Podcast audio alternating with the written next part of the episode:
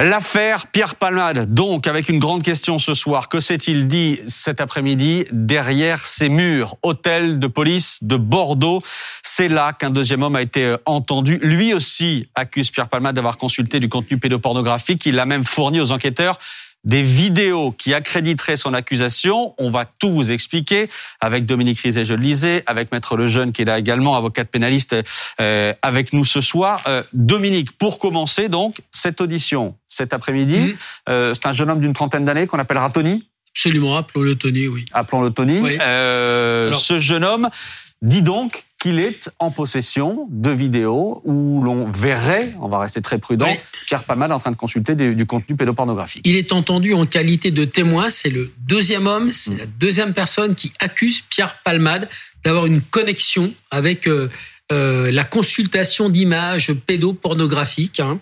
Et cet homme, donc, il s'est manifesté.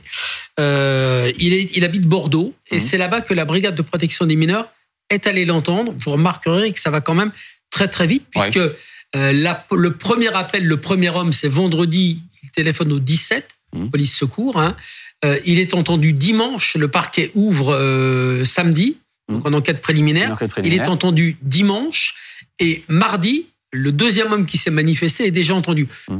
On sait que ce deuxième homme, il a contacté des médias. On le sait. Hein. Il disait détenir des vidéos, et il semblerait que ces vidéos, il les a remis à la police. Vidéos sur lesquelles on voit Pierre Palmade mmh. euh, regarder des images, selon lui, hein, c'est mmh. Pierre Palmade, mmh. regarder des images pédopornographiques. Ce qu'avait dit le premier homme, c'était un peu différent parce qu'il n'avait pas d'éléments, lui. Il n'avait pas de preuves. Il disait j'ai vu, mais il n'avait pas euh, d'éléments concrets. Alors, qu'y a-t-il sur ces vidéos qui ont évidemment euh, été données à la police Qui va vérifier est-ce qu'il s'agit bien de Pierre Palmade? Est-ce qu'il regarde ces images? Quand est-ce que ça s'est passé? Et après ça, eh bien, euh, une fois que tout aura été vérifié, mmh. les policiers vont se tourner vers les magistrats qui leur diront ce qu'ils doivent faire. On a une information importante en plus ce soir aussi, Dominique Rizet, c'est la manière dont cet homme a obtenu d'une certaine manière ces vidéos.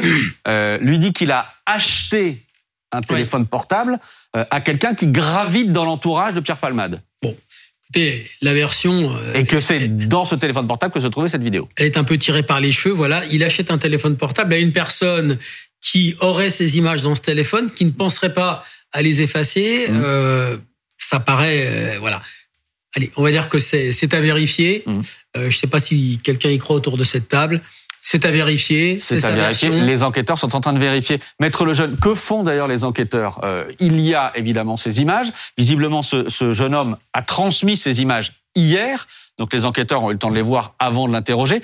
Qu'est-ce qu'ils font maintenant? Il y a un tas de vérifications à faire, on imagine. Oui, effectivement, il y a de nombreuses euh, investigations à faire, notamment des analyses techniques, hein, à la fois sur euh, les téléphones, sur le matériel euh, informatique, pour voir, à mon sens, s'il y a des images stockées, mmh. mais aussi s'il y a pu avoir des consultations, alors de manière habituelle ou non, de Monsieur Palmade sur des sites pédopornographiques. Mmh. Et je voudrais rebondir sur ce que disait Dominique Rizet. C'est vrai que ce, cette deuxième audition, elle est vraiment essentielle essentiel.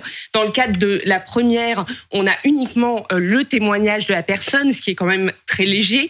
Dans le cadre de cette deuxième audition, on a, semble-t-il, des éléments matériels objectifs là, ça devient euh, effectivement très, euh, très intéressant. J'aurais une question. si c'est avéré effectivement qu'on voit sur cette vidéo Pierre Palmade qui regarde des images pédopornographiques, est-ce que rien que ça, le fait de regarder ces images, c'est déjà constitutif d'un crime?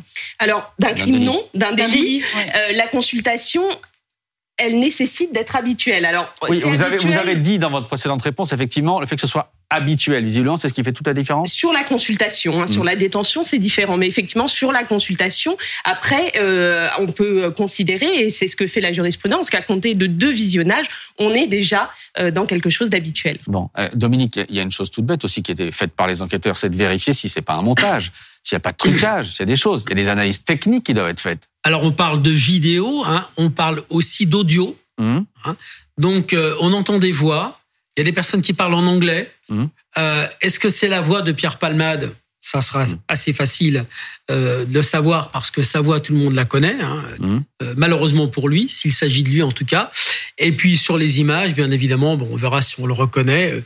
Les montages, c'est très facile euh, à prouver. En tout cas, euh, la police a des techniciens qui sont capables euh, d'identifier immédiatement des images qui ont été qui ont été qui ont mmh. été montées. Voilà. Après, c'est vrai, ce que vous dites, maître, c'est vraiment l'élément. Voilà, regarder une image comme ça une fois, mmh. euh, vomir, détourner le regard et s'en aller parce qu'on n'est pas concerné par ce truc-là, mmh. euh, c'est une chose. Et puis la regarder deux fois, la regarder trois fois. Maintenant, comme visiblement il y a plusieurs vidéos, comme visiblement il y a plusieurs audios, est-ce que ça a été tourné le même soir? Le téléphone a gardé ça en mémoire. Euh, le téléphone le dira, même si c'est le téléphone de quelqu'un mmh. qui a été racheté. Ensuite, euh, on verra à qui appartient ce téléphone. Et il y a également les éléments qui ont été euh, récupérés lors des perquisitions dans les deux domiciles de Pierre Palmade qui vont être qui vont être vérifiés. De, Maître Dominique disait qu'il y avait une particulière célérité euh, dans les actes d'enquête depuis vendredi dernier, depuis cet appel au 17. Euh, est-ce que vous, pour le coup, vous avez plus l'habitude que nous euh, de de ce genre de dossier, est-ce que vous trouvez effectivement que la justice va très vite oui, manifestement, les enquêteurs ont eu euh, cette volonté d'intervenir de manière euh, très rapide, se sont même euh, déplacés, semble-t-il, à Bordeaux dans le cadre de, ce dossier. Donc, effectivement, ils interviennent très rapidement. Maintenant, au vu de la gravité mmh. des faits et du chef d'ouverture de cette enquête préliminaire, ce n'est pas anormal non plus. On va vérifier, vous le disiez, où ces images ont pu être visionnées, s'il y a eu plusieurs visionnages, etc.